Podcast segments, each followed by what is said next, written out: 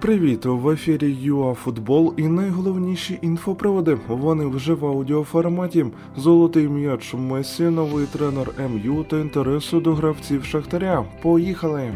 Роберт Левандовський обмежився лише нагородою найкращому нападаючому минулого сезону, а золотий м'яч усьому за кар'єру забрав Месі. Лео виграв перший трофей зі збірною взагалі-то Копа Америка. У рамках змагання він був капітаном команди та найкращим бомбардиром турніру. Також найкращим молодим гравцем назвали Трудягу Педрі, а найкращий голкіпер чемпіон Європи Джанлуїджі Донарума. Олександрія приймала зорю, команди закривали тур УПЛ.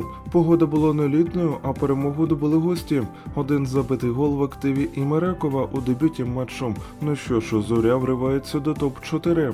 Перша ліга завершила першу частину кампанії. Оболонь приймала металісту і програла 1-2. Голи забивали Пейшоту, Банада та Безуглий. Невдачею пивоварів скористався Альянс. Який обіграв Краматорську 0-2.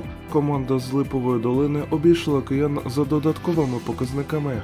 Ну а тим часом МЮ призначив нового менеджера. Важливо, що тимчасового до кінця поточного сезону, а потім Ральф Рангнік лише консультуватиме гранд з Манчестеру.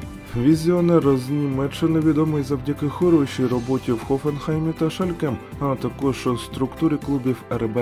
Інтер нібито не проти купити захисника Шахтаря Додо. Влітку нерадзурі придбали Дюмфріса. Проте Дензел сподівання не виправдовує. Гірники хочуть за бразильця 25 мільйонів євро.